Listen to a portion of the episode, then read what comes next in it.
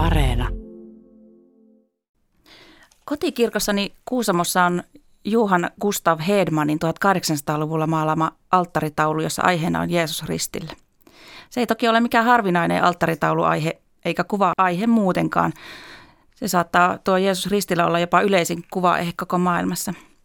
Se, mikä minua on tuossa kuvassa mietityttänyt, on se, että ristin yläpuolella on kirjoitettuna monirivinen teksti, josta ei saa selvää. Mä oon miettinyt, että mitähän siinä oikein lukee. Mä oon yrittänyt sitä vähän kyselläkin, mutta en ole saanut siihen selvyyttä, että jos joku tietäjä kuulee tämä, niin mieluusti kuulisi. Niin tavallisestihan siinä on vaan simppelisti nämä kirjaimet INRI, eli lyhennys sanoista Jeesus Nazarenus Rex Judeorum, eli Jeesus Nasaretilainen juutalaisten kuningas. Ja tämä on tosiaan mielenkiintoista, että krusifiksi on niin äärimmäisen yleinen, ellei yksi yleisimmistä kuvaiheista maailmassa. Ja kovasti se kiehtoo ihmismieltä ja kuitenkin varhaiset kristityt eivät olleet ehkä niinkään käyttämässä sitä kristinuskon symbolina, näin olen kuullut. Eli koska ristiinnauli, se minä oli loppujen lopuksi, se oli äärimmäisen niin kuin häpeällinen. Se oli se kaikkein häpeällisin tapa telottaa häpäistä ihminen. Niin, tuo kuva kärsivästä Jeesuksesta on kyllä kiehtova ja se pistää miettimään, mitä sillä halutaan oikein meille kertoa. Miksi juuri tuon väkivaltaisen tapahtuman ristiin naulitsemisen katsotaan olevan koko kristillisen perinteen alkuräjähdys jopa. Näkyykö ristillä roikkuvassa Jeesuksessa meidän pahuutemme? Näkyykö sen lävitse jotakin hyvyyttä? Sisältyykö siihen joku paradoksi? Tänään keskustelemme siis siitä, mitä näemme, kun katsomme Jeesusta ristille ja sitä, mitä me voimme siitä ymmärtää tai oppia – tai pitääkö meidän jotain siitä ymmärtää ja oppia. Ja vieraina ovat kirjailija Antti Nyleen sekä pappi ja kuvataiteilija Ilkka Sarjala. Tervetuloa Horisonttiin. Minä olen Hilkka Nevala. Ja minä olen Kimmo Saares.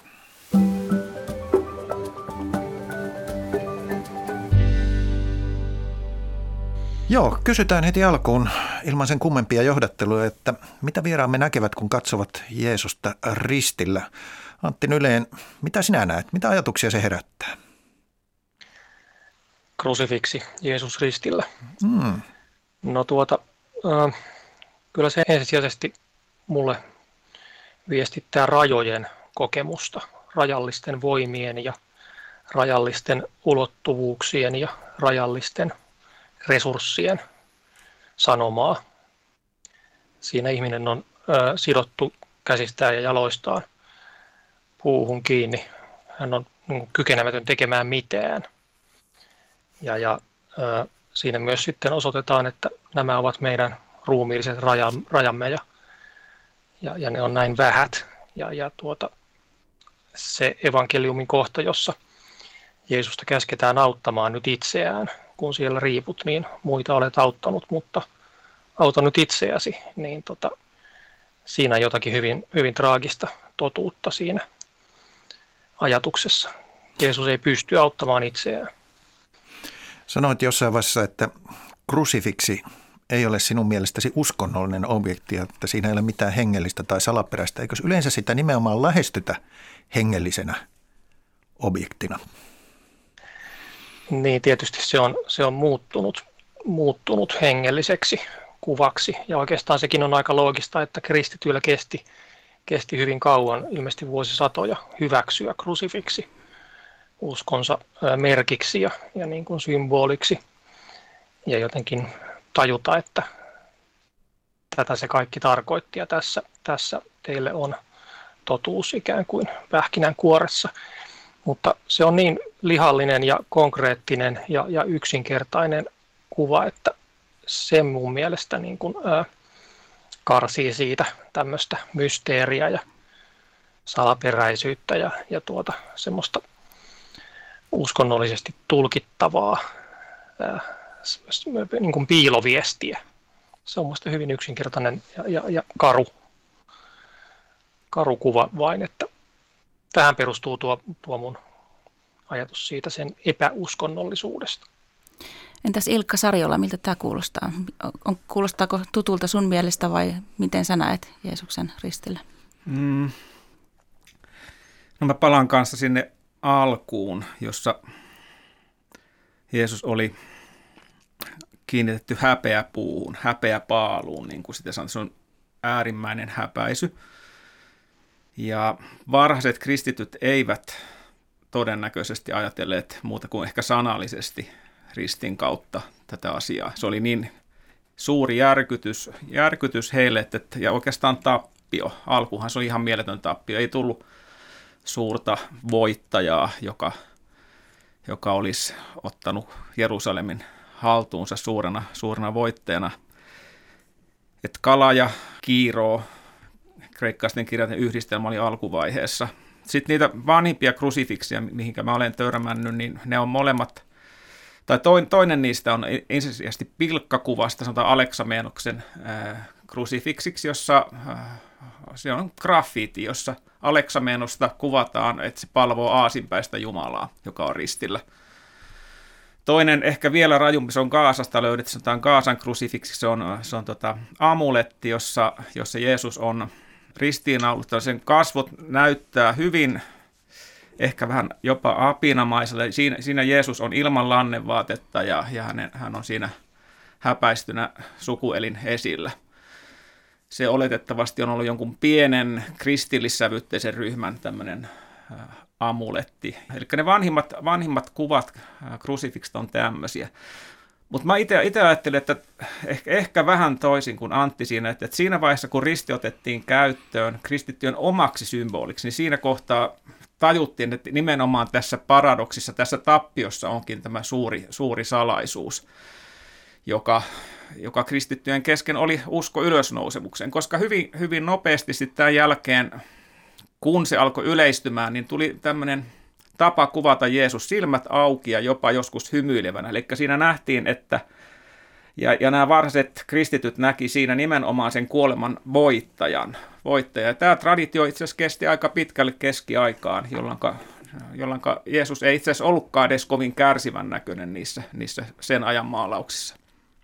Mutta tämmöinen, siinä mielessä mä näen tämän tämmöisen niin kuin erilaisten äh, kristillisten narratiivien, kertomuksien tiivistymänä, mikä, mitä kuvissa tapahtuu. Eli kuviin saadaan valtavan paljon symboleita, jos, jotka ihmiset mielessään pystyy palauttamaan niihin omiin kokemuksiin ja niihin kertomuksiin, mitä he ovat kuulleet. Liittyykö tänä pääsiäisenä tuohon ristillä kärsivän Jeesuksen kuvaan jotain uusia sävyjä? Oletteko miettinyt sitä jotakin eri tavalla? No kyllä toi sota mun mielestä ainakin mun päässäni yhdistää. Ja sitten toisaalta mä maalasin Rauhan krusifiksi nimisen maalauksen, joka on Paavalin kirkossa. Ja siinä Jeesuksen selän takana tai keskipaneelissa on, on tota sodan näkymä. Siinä on, se on Omaha Beatsin siihen liittyvä, eli toisen maailmansodan näkymä – sitä maalatessa ajattelin, että no on, onkohan tämä nyt, totta kai rauhaa toivon, että, että tämä on, mutta eihän tämä nyt mitenkään ajankohtaista ainakaan tässä päin maailmaa. Nyt se onkin yhtäkkiä vuodessa muuttunut aika lähellekin, että kyllä tämä se hetki, mitä eletään, niin vaikuttaa myös, mitenkä kokee pääsiäistä, ainakin minun kohdalla on näin. Entä Antti? No mä jotenkin ajattelisin, että, että äh, kärsimys on, on siinä määrin universaalia ja siitä ei päästä koskaan eroon, että sitä aina jossakin on. Ja, ja silloin krusifiksi on aina, aina yhtä ajankohtainen, että jos sota ei ole meidän niin kuin lähistöllä tai me ei tiedetä siitä mitään, niin kyllä se jossain on. Ja, ja ö, siinä mielessä ö, nyt Ukrainan sodan valossa krusifiksin katsominen on ehkä, ehkä vähän sellaista, että siihen sitten projisoidaan omia omia mietteitä tässä paaston ajalta ja niin edelleen, missä ei mitään pahaa tietenkään.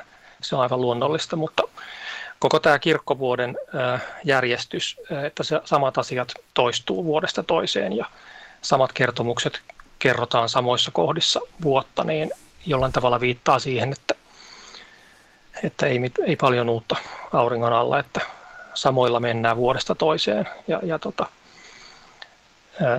näin tämä aika kuluu.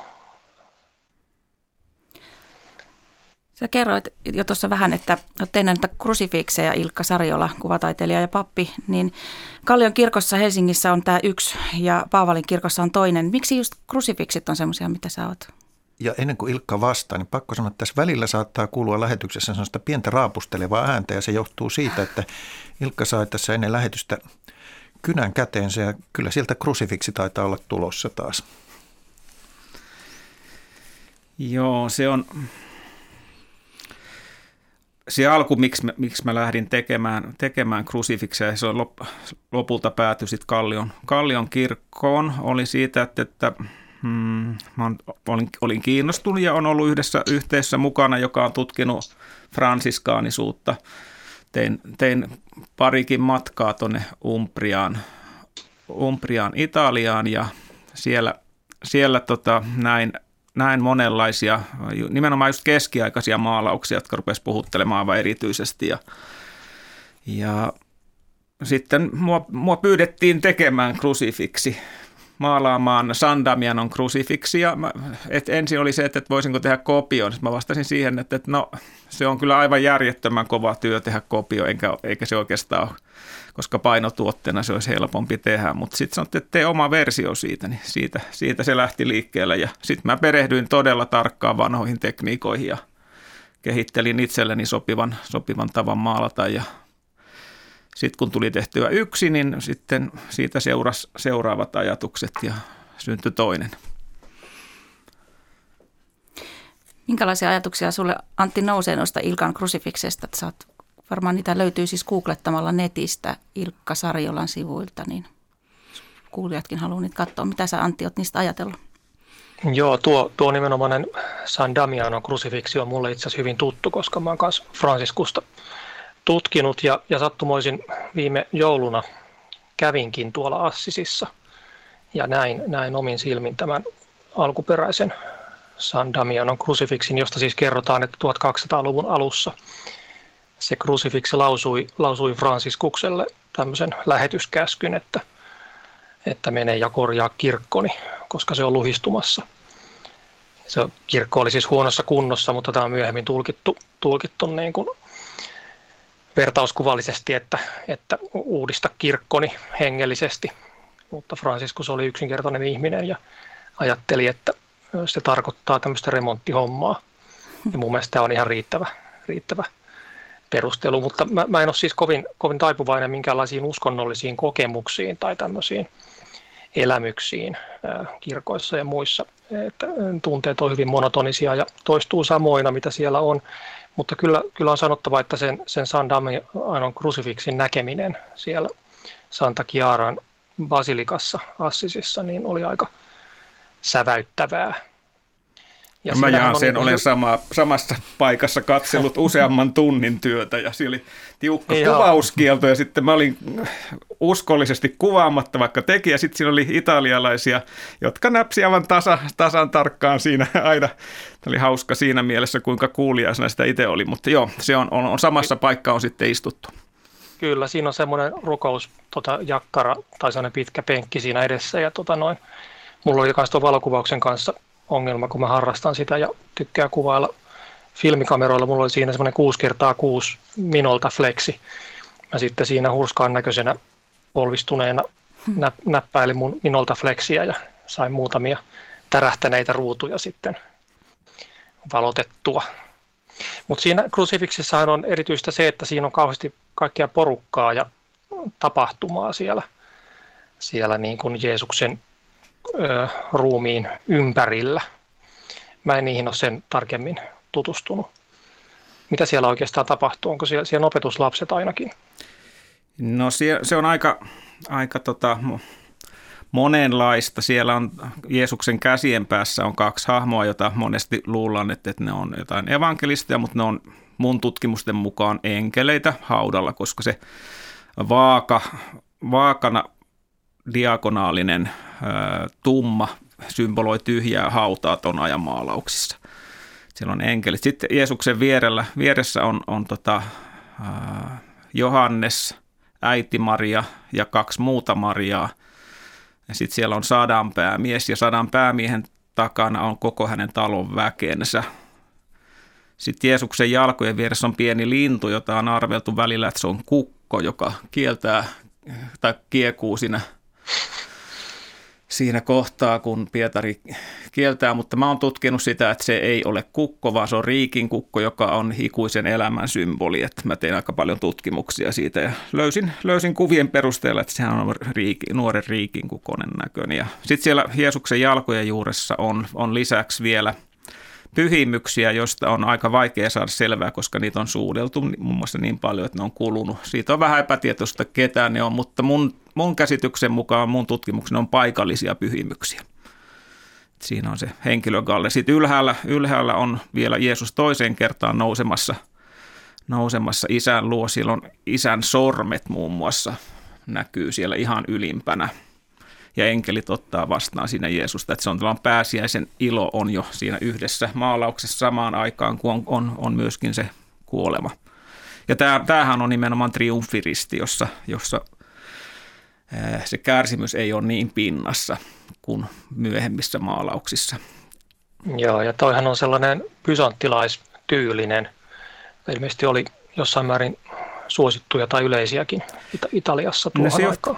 Ei kovin yleisiä. Se johtuu siitä, että Syyriassa oli siihenkin aikaan levoton. Syyriasta tuli munkkeja. Tämä tiedetään, että tämä on todennäköisesti Syyriasta tullut. Eli tässä törmäsi okay. itäinen ja läntinen traditio siinä. Se on tuolle alueelle, Umbria-alueelle tuli, siis ja Assisi alueelle tuli muutamia syyrialaisia munkkeja. Tämä oletettavasti on sellaisen maalaama, maalaama tämä maalaus. Että mulla on jonkun kokoinen käsikirjoitus tästä, tästä maalauksesta olemassa, mutta enpä ole saanut sitä valmiiksi. Täytyisi olla tällainen kirjailijan lahjoja, niin kuin Antilla, että saisi sen valmiiksi. Oma, oma taito on enempi tuolla piirtämisessä maalaamisessa. Niin. Mutta Ilkka, sullahan on toisaalta noissa sun krusifikseissa on se sama ilmiö, että siellä on sitä väkeä, populaa ihmistä ja eläintä aika paljon ja, ja, mm. ja, ja, ja sä oot kuitenkin ammentanut ne jostain muusta kuin ihan kaikkein perinteisimmästä kuva, kuvakielestä. Joo, tavallaan mä oon koittanut sekoittaa sitä kaikista vanhinta symboliikkaa, uudistaa sitä kautta, että ihmiset tunnistaa. Esimerkiksi Sandamianon krusifiksi reunaa kehystää simpukka, joka on tämmöisen ikuisen elämän symboli ja, ja helmi siellä kaiken helmenä kiertää. Mä oon siis sitä, sitä toistanut näissä uusissa, mutta sitten toisaalta mä oon tuonut, tuonut asioita, jotka – jotka ehkä puhuttelee taas tämän päivän ihmisiä enemmän. Mä oon käyttänyt erilaisia eläimiä, eläimiä, mitä mulla löytyy niistä maalauksista siihen Sandamianon krusifiksi se niin kuin löyhästi, löyhästi liittyvä äh, kalliossa oleva hiljaisen lauantain krusifiksi. Esimerkiksi sinne mä toin lisää useita lintuja, jotka on tämmöisiä, niihin liittyy kaikkiin lintuihin jotakin äh, joko raamatullista pohjaa tai sitten, sitten tämmöisiä legendakertomuksia. Ja, ja esimerkiksi näiden eläinten kautta olen kuullut ihmisiltä, että, että niihin löytyy samaistumispisteitä. Mutta käytän tos, tosiaan taiteellista vapautta siinä, mutta samaan aikaan on hyvin tietoinen niistä myös vanha, vanhoista traditioista, mitä siellä on mukana. Että. Pelastusrengas viittaa lienee pakolaisiin ja välimereen hukkuneisiin Tulkitsenko oikein? Kyllä, sinne, sinne, se oli sitä hetkeä, koska Välimeren, silloin kun sen, sen symbolin sinne oli maalaamasta rauhan krusifiksia ja mä etsin reunea kiertävää symbolia, siihen se puuttu mulla ja sitten näin pelastusrenkaan tuossa Kaisaniemen rannassa ja totesi, että siinähän on tavallaan risti myös, ne semmoiset teipit tekee ristin ja, ja pelastus nyt on yksi suuria näitä suuria sanoja, mitä kristinuskossa käytetään ja siinä se on hyvin konkreettisena. Yksi rengas voi pelastaa jonkun elämän. Maalasin sinne ylös ihan ylimmäiseen, sekin on perinteinen muoto, se on 1300-luvun krusifikseista, jossa ylhäällä on monesti tämmöinen Kristus pantokraattor tai voittava Kristus, niin – maalasin sinne Kristuksen hyvänä paimenena ja hänen ympärillä on sitten iso pelastusrengas ja sitten sitä maalausta kiertää sellaiset pienemmät pelastusrenkaat. Mutta nämä on tällaisia mun itse vapaasti kehittelmiä symboleita. Tuohan on muuten mun mielestä semmoinen yksi, yksi niin kuin hieno piirre kristillisessä traditiossa, että maalikoille ää, ja tota noin, erilaisille uskonnon harjoittajille, jotka on perehtyneet niin kuin, ää, kristinuskon sisältöihin, niin on annettu usein valtaa niin kuin määritellä kuvia ja, ja tota, ää, tota, tulkintoja ja, ja kristinusko aika hyvin sietää kaikenlaista niin kuin outsider-saarnaamista. En nyt tarkoita, että tämä, tämä Ilkka Sarjolan krusifiksi olisi juuri sitä, mutta kuitenkin se, että tällaista uutta kuvastoa ää, on niin kuin tyypillisesti voitu tuoda kristinuskon harjoittamiseen mukaan. Ja, ja se, se on mun mielestä semmoinen hieno, hieno niin kuin demokraattinen piirre kristillisessä traditiossa, jota kuitenkin ajatellaan, että se on hierarkkisesti rakentunutta ja tämmöistä keskustasta johdettua. Ja jopa tämä tota, tunnettu, tunnettu, oliko se nyt Espanjassa, tämä joku rouva hieman restauroi sitä yhtä Jeesus-kuvaa, tunnettu, tunnettu internet-vitsinä, niin sekin mun mielestä sisältää jotakin viisautta, kun hän teki Jeesuksesta aivan apinan näköisen, niin tota, siinä on tämmöinen eläinteologinen argumentti, ehkä tahattomasti, mutta, mutta kuitenkin. Niin se on aika hellyttävää. Että. Joo. Mulla itsellä on ollut semmoinen tietty mm, halu palauttaa sitä rikasta kuvastoa krusifikseihin, koska varsinkin läntisessä traditiossa niin, niin se on niin kuin kaventunut semmoiseksi, että oikeastaan on, on vaan se ristimuoto ja Jeesus siinä. Se on tietyllä tavalla puhdas kuva, mutta sitten nämä keskiaikaiset kuvat, jotka on täynnä kaikenlaisia symboleja, ne on ne, mitkä mut innosti tekemään ja mä oon sitä halunnut jotenkin tuoda takaisin takaisin ja, ja myöskin ollut hirveän mielenkiintoista tutkia, että mitä kaikkea niissä on, koska siinä on joka ikisellä kohdalla yleensä joku merkitys ja se on vähän tämmöinen allegoria, jota, jota voi lähteä sitten lukemaan eri lailla. Ja vaikka se, se merkitys, että kuinka niin kuin Jeesusten silmien kiinni meneminen on, on merkittävä muutos siitä, mitä ihmisille ristiinnauttaminen merkitsee. Et silloin fransiskaani, fransiskaani, jotka köyhyyttä ja muuta, muuta toivat, niin siihen aikaan liittyy se, että, että Jeesuksen ruumis meni näin mutkalle – ja tuli nimenomaan tämä kärsivä Jeesus kuvasta. Sitä en, se ei ollut kovinkaan kärsivä, koska Jeesus nähtiin ylösnousemuksen silmin ja on näitä todellakin hymyileviäkin Jeesuksia on, on muutamissa maalauksissa. Että se on tietysti vähän ristiriitaista, että samaan aikaan on ristillä ja, ja on hymy kasvoilla. Tämä kuulostaa vähän siltä, että tämä Jeesuksen ristiinnaulitseminen, tämä krusifiksi on myös tosi ajankohtaisia tänä päivänä, että sä oot päivittänyt tuonut näitä nykyajan asioita ja, ja, ja tapahtumia – millä tavalla se on sellainen niin kuin symbolina ja tarinana, mitä meillä täytyy kuulla kerran vuodessa ainakin pääsiäisenä. Antti Nyle, olit sanomassa jotakin. Tuo krusifiksin ajankohtaisuus, niin, niin se mun mielestä vaan liittyy tähän rajallisuuteen, siihen, että, että kuolema meidät jossain vaiheessa kohtaa ja, ja tota, siihen mennessä meidän mahdollisuudet tehdä, tehdä asioita on, on niin kuin rajoitetut ja, ja meidän kädet on jossain määrin sidottu koko tämän elämän ajan. Ja, ja tota, ehkä se on myös kuva, kuva niin kuin, ö, väkivallan jonkinlaisesta realiteetista, että, että se, se, se ei täältä tunnu poistuvan tästä maailmasta. Tänään siis keskustelemme siitä, mitä me näemme, kun katsomme Jeesusta ristillä ja mitä siitä voi ymmärtää tai oppia ja myös siitä, miksi väkivalta ja pahuus kiehtoo meitä. Ehkä myös etsimme jotain toivon säteitä.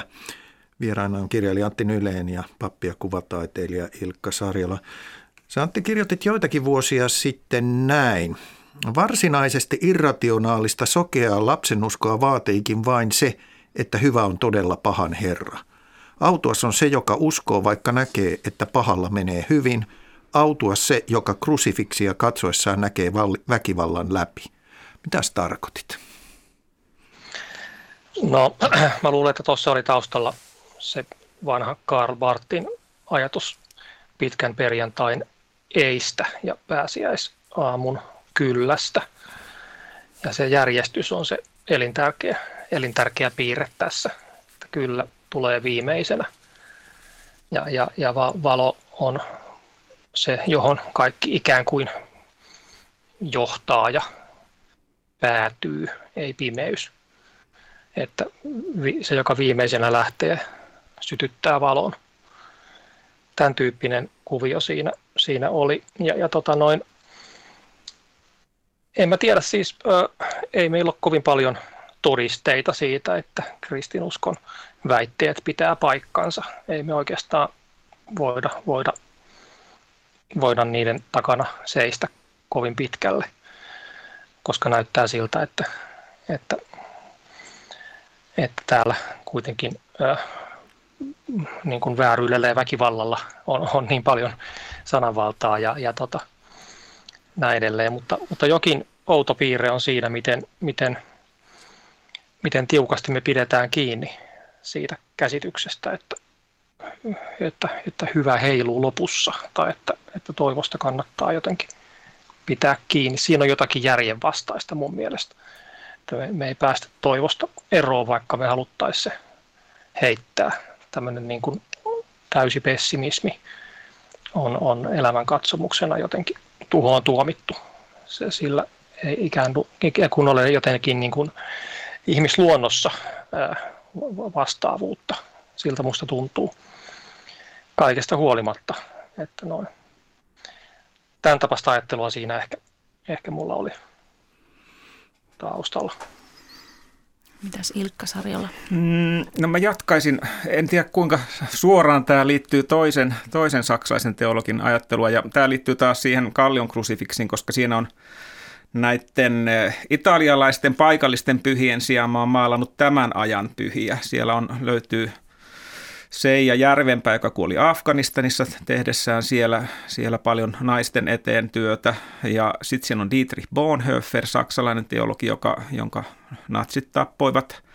Siinä on Maria Pariisilainen, Ranskassa elänyt nunna, joka oli aika mielenkiintoinen hahmo, poltti tupakkaa ja oli hyvin, hyvin tota, niin suorasuinen, mutta hän, hän päätyi kanssa auttaessaan juutalaisia niin natsien tappamaksi. Sitten siinä on vielä pyhä Maximilius Kolbe, Maximilian Kolbe, radioamatöörien pyhimys ja, ja mitä kaikkea, kaikkea onkaan. Niin näistä Dietrich Bonhoeffer on, on niin kuin luterilaisille siinä mielessä aika tärkeä, koska hän, hän edusti vaikeassa historiallisessa tilanteessa sitä, joka kykeni sanomaan ei tälle väkivallalle ja, ja mikä on itse asiassa hirveän harvinaista. Ihmiset kääntyy todella helposti siihen väkivaltaan mukaan. Se koskee varmasti jokaista. Ainakin itse ajattelet, että en voi sulkea, mitä kävisi minulle, jos joudun tilanteeseen. Niin tämän pitkän reitin kautta niin palaan siihen niin kuin saksaiseen teologiaan, jota Bonhoeffer, joka mulle puhutellut on paljon, että hän puhuu siitä, että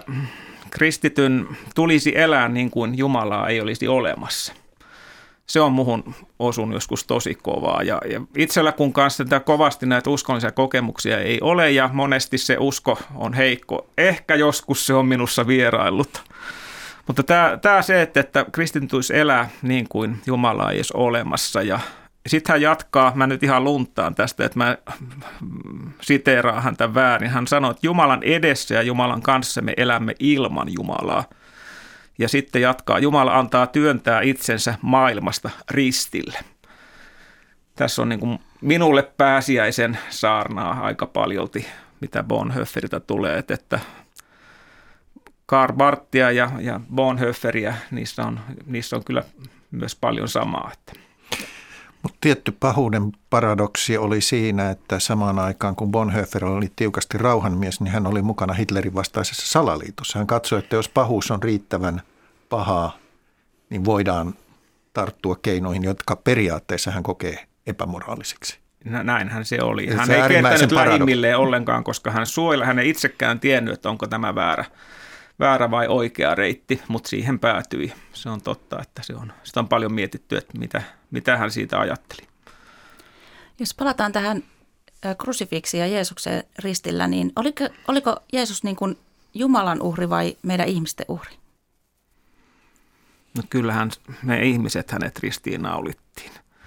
Et vanhan teologian mukaan Jeesus, Jeesuksen, tota, äh, Jeesuksen ristiinnaulitsivat kaikki ihmiset. Et virheellistä, että se olisi juutalaiset. Ei siinä oli mukana, mukana tota, roomalaiset, juutalaiset ja myös kristityt, koska ensimmäiset kristityt oli jo olemassa. Jeesuksen seuraajat oli mukana ja jättivät hänestä sinne. Että, että, että sitä tietenkin sitten me ihmiset joudutaan pohtimaan, että miksi Jumala sitten salli sen. Se on se semmoinen kysymys, mihinkä minä en ainakaan ole kovin hyviä vastauksia löytänyt, mutta, mutta se ei, ei kaikkiin asioihin oikeastaan meidän ihmisten tarvikkaan saada vastauksia. Niin tässä varmaan se paradoksi, että monen nykyihmisen on vaikea ymmärtää, että, että jos Jumala on armollinen ja hyvä, niin miksi ihmeessä tarvittiin tällainen verinen näytelmä? Näin, sitä on paljon mietitty. Toi ranskalainen René Girard on siihen ehkä löytänyt parhaimman selityksen. Se on aika, aika hankalasti luettavaa, luettavaa teologiaa, mutta sillä, se, se perusajatuskuvi on siinä, että, että, että kristillinen, tai siis ihmisyhteisöt ovat aina väkivaltaisia. Ihmiset on väkivaltaisia ja ne etsivät aina syntipukin. Aina löydetään joku, jota ruvetaan syrjimään ja lopulta halutaan ehkä tappaa. Ja syntipukki on sitten se, mihinkä siirretään se väkivalta, että sitä ei tehtäisi siellä yhteisön sisällä. Ja kristinusko Girardin mukaan on ollut tämmöinen absoluuttinen yritys ratkaista, ratkaista tämä väkivallan mimettinen ongelma. Että Jeesuksesta tehdään ainutkertainen, aivan yksi ainut uhri, joka rikkoisi tämän väkivallan kierteen – sitä en tiedä, onko se onnistunut. Ainakin nyt katsotaan, niin ei, ei taida olla onnistunut, mutta sitä kohti mun mielestä täytyy yrittää, yrittää mennä. Että monen, monenlaisia selityksiä tästä on. Että toinen, toinen aivan hyvä selitys on kanssa se, että, että ollessaan niin ihminen, että Jeesus on niin inhimillinen ja niin ihminen, että me jotenkin samaistutaan siitä, halutaan itsekin toimia hyvin – tämmöinen nyt kun kaikenlaisia, kaikenlaisia tota, teologisia vaikutteita, mitä on saanut, niin yksi on ollut se niin kuin mestari Eckhart ja hänellä on semmoinen joulusaarna, joka, joka onkin itse asiassa liittyy suoraan pääsiäiseen.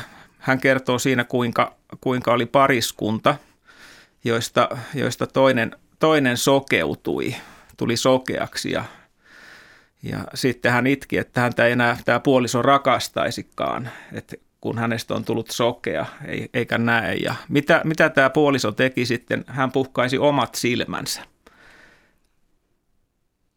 Ja siinä oli se, mitä tapahtuu jouluna. Että Jumala tulee ihmiseksi, sen jälkeen hän on kuin me, yhtä lailla rikkinäisiä kuin me ihmiset ollaan. Ja siinähän tullaan tietysti sitten eteenpäin pääsiäiseen ollessaan ristin, ristin puussa, niin hän on varmasti ollut aivan yhtä yksinäinen ihminen kuin kuka tahansa, joka on joutunut vaikka kidutuksen kohteeksi. Antti Nyleen, mitä ajatuksia tämä herättää? No toi on kanssa mulle, mulle ollut pitkään läheinen toi ajatus, että joulu on vain ikään kuin pääsiäisen alku. Ensimmäinen ruutu siinä, siinä sarjakuvassa, joka johtaa pääsiäisaamuun. Ja tota, myös se joulun, joulun niin kuin dramaturgia, että heti Tapanin päivänä ö, muistellaan marttyyri kuolemaa ensimmäistä marttyyriä Stefanosta ja, ja tota, ne kaikki joulun jälkeiset pyhät, nehän on täynnä, täynnä niin kuin väkivaltaisia tapahtumia. Ö, siinä on viattomien lasten muistopäivä ja niin edelleen ja, ja pakolaisuutta ja, ja hurjia juttuja, että se kaikki on vähän niin kuin sellaista pääsiäisen introa, se, se joulunvietto. Ja, ja sitten siinä on näitä Jeesuksen julkisia vaiheita siinä välissä ja sitten pitkä perjantai ja pääsiäisaamu. Että aina kun ää, adventti alkaa, niin mä rupean jo käytännössä valmistautumaan pääsiäiseen – Tosi mielenkiintoinen ajatus. Mä en ole koskaan ajatellut, että pääsiäinen ja joulu olisi näin lähellä toisiaan. Joo, mä jaan tuon Antin käsityksen kanssa. Mulla ne liittyy myös hyvin voimakkaasti. Että se... Joo, ja sitten toi niin kuin tuota, Jeesus vauva Marian sylissä ja Pieta on ihan sama kuva käytännössä. Avataan vielä varmuuden vuoksi se, että Pieta tarkoittaa sitä, jossa Maria pitää kuollutta Jeesusta sylissään kuuluisin on Roomassa Michelangelon veistos, jonka Tämä on suudeltu niin paljon, että enää ei saa koskea. Että Jeesuksen jalka muistaakseni on osittain pienentynyt siitä, että se on ollut. Siitäkin muuten sain, sain ruudun mun minolta Flexillä Aivan, viime joo. jouluna. Joo. Sehän liittyy myöskin näihin ristiin naulitsemista ikään kuin seuranneisiin tapahtumiin, että ne, ne on kanssa osa sitä dramaturgiaa, että mitä sitten kun Jeesus oli kuollut ja ö, otettiin pois ristiltä, nämä kaikki vaiheet ja, ja laitettiin hautaan ja sitten olikin tyhjä hauta.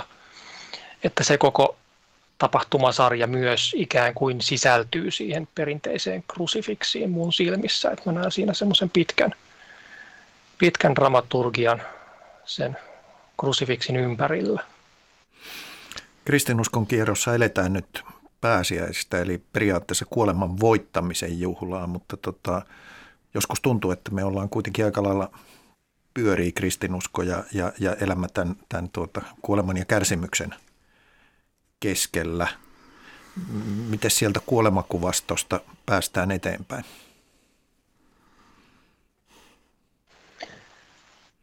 Niin, totta kai selitys on varmasti se, että, että kärsimys on ikään kuin jokapäiväinen realiteetti suur, suurelle osalle meistä ja ainakin jossakin elämänvaiheessa ja näin edelleen.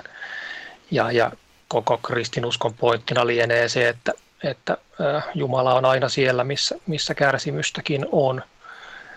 Ja, ja nimenomaan tietää, minkälaista ihmisen, ihmisen elämä voi olla ja, ja tietää kaikki sen ulottuvuudet. Ja sitten tämä, tämä voitto tai ylösnousemus, sehän on meille aika vierasta. Se, se on sitä, sitä niin kuin uskon, uskon silmin aavisteltavaa todellisuutta ja, ja tämmöistä ää, taivasikävää tai jotakin, jotakin semmoista kuvitelmaa siitä, että ei tässä voi olla kaikki ei tämä voi pelkkää tätä olla. Niin on ymmärrettävää, että, että se, se ei niin kuin yhdisty mihinkään meidän arkiseen kokemukseen, se ylösnousemuksen realiteetti, jos sitä voi realiteetiksi sanoa. Tämmöistä termiä käytetään jo nyt, ei vielä, paria. Ja se, missä me nyt tällä hetkellä eletään, on se, se jo nyt. Ja mä ajattelen, missä se, se pimeys voi, voi tota, ainakin vähäksi aikaa hävitä, on silloin, kun kaksi ihmistä kohtaa ja, ja tunnistaa toisensa. Ja, ja tämä väkivallan kierre katkeaa siinä kohtaa, kun rakkaus onkin se voimakkain asia, se välittäminen, huolenpito. Ja sitähän tapahtuu myös maailmassa todella paljon. Ja koen, että kristinusko on se kuitenkin se suuri viesti sanoma siellä, siellä kärsimyksen ja muun alla tai Jeesuksen opetuksissa on, on kuitenkin niin kuin rakkauden viesti. Rakasta lähimmäistä niin kuin itseäsi ja, ja pitää rakastaa jopa vihamiestä ja, ja niissä kohdinhan niin kuin tavallaan se jo nyt täällä, ihan maan päällä eläessä, se juuri mitä sanoin tuossa Bonhoefferissä, että täytyy elää niin kuin Jumala ei olisi. Ja silloin, silloin me ollaan siinä kohtaa, jossa, jossa sitten se antaa tilan Jumalan todellisuuden työntyä meihin tässä siinä kohtaa, kun me toimitaankin toisin kuin se luonnostaan väkivaltainen ihminen, vaan, vaan löydetään rakkautta, löydetään toisten ihmisten katsetta. Toisissa ihmissä kohdataan ikään kuin se Kristus. Kyllä joo, siis ei, ei tarvitse niin kuin, äh, sortua sellaiseen ajatteluun, että, että rakkaus olisi jotakin harvinaista tai, tai tuota poikkeuksellista tai, tai jotenkin meille, meille niin kuin vastenmielistä tai luonnotonta, että sehän on kanssa tämmöistä arkista todellisuutta toki. Ja, ja tota noin. Siinä mielessä nämä ei ja kyllä vuorottelee, vuorottelee meidän elämässä. Eli tavallaan sellainen tietyllä tavalla, että vastoin kaikkia näkyvissä olevia todisteita tässä touhussa sittenkin on jotain mieltä. Siltä se vaikuttaisi.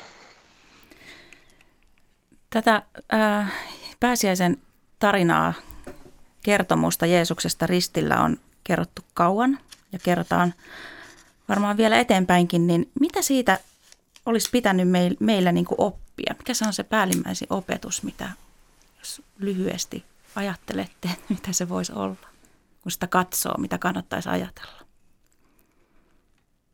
Antti Nyleen. Vaikea kysymys. Tota noin. Niin, N- nyt vaadit mua panemaan kristinuskon jonkinlaiseen pähkinäkuoreen. En mä osaa, en mä, en mä tiedä. Tota noin, mä voin vaan taas viitata siihen, siihen ö, pääsiäisen järjestykseen. Että kyllä, tulee lopussa. Ja, ja koko se tarina, jossa tyhjä hauta on se, se tota noin, viimeinen kuva. Eli sieltä näkyy jonkinnäköinen valo kuitenkin ja toivo sieltä kärsimyksestä. Täytyyhän sieltä näkyä, siis ilman muuta. Ja, ja muuten maailma olisi, olisi loppunut jo. Että sehän tässä on hämmästyttävää, että, että vaikka yksilöt, yksilöt voi menettää toivon ja sortua ja, ja tota, tuhoutua, niin ää, jollain tavalla kollektiivisesti sitä ei meille tapahdu. Et, et ihminen on laumaeläin ja, ja, ja pitää niin kuin laumana kiinni tietyistä periaatteista ja, ja tota noin, tarrautuu toivon rippeisiin, vaikka yksilöt ää, sortuisi ja jäisi matkan varrelle. Se, se, on, se on huimaavaa. Laumaeläimet kai toimii näin tyypillisesti, että, että tota, jos sieltä joukoista väkeä putoaa, niin, tota, niin se, se ei tuhoa laumaa. Entäs Ilkka Sarjola? No tota, krusifiksia, mitä mä tässä raapustin katsoessa, niin, niin mulla tulee ne sanat, että ei enää. Ei enää koskaan. Se on kehotus siihen, nyt ehkä käytetään taas kristillisesti vahvaa sanaa parannusta, mutta ehkä se krusifiksin kuva ää, ja se ne tapahtumat, mitä ihminen teki yhdelle hyvin ainutlaatuiselle. Se, että, että minulle se kuva jotenkin huutaa, että ei enää koskaan. Älkää tehkö näin toisille. Ja siinä mielessä se mua koskettaa se keskiaikainen traditio, joka me on unohdettu, että se vaakapuun alla oleva tumma kohta viittaa siihen tyhjään hautaan. Eli siellä tavallaan häämöttää jo se, se tietynlainen paradoksi, jossa, jossa pääsiässä tapahtuu ihme, että häviöstä, häpäisystä tuleekin, tuleekin suuren juhlan paikka, koska sitten siinä kohtaa kaikki nämä pelänneet, hyvin samaistuttavat opetuslapset, jotka lähti karkuun.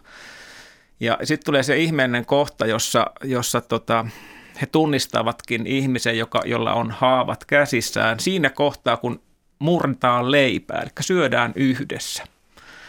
Se yhdessä syömisen kohta on yksi kauneimpia, mitä mun mielestä evankeliumista löytyy. Ja siellä se, se on vaikka semmoinen toivon kohta. Siellä, missä ihmiset syö yhdessä, en nyt puhu välttämättä pelkästään vaan ehtoollisesti, vaan ihmiset kokoontuu, kokoontuu yhteen juhlimaan sitä, mitä pääsiäisenäkin perheet voi tehdä ja, ja pyytää sitten mukaan vaikka sinne joku semmoisen, jolla ei ole perhettä.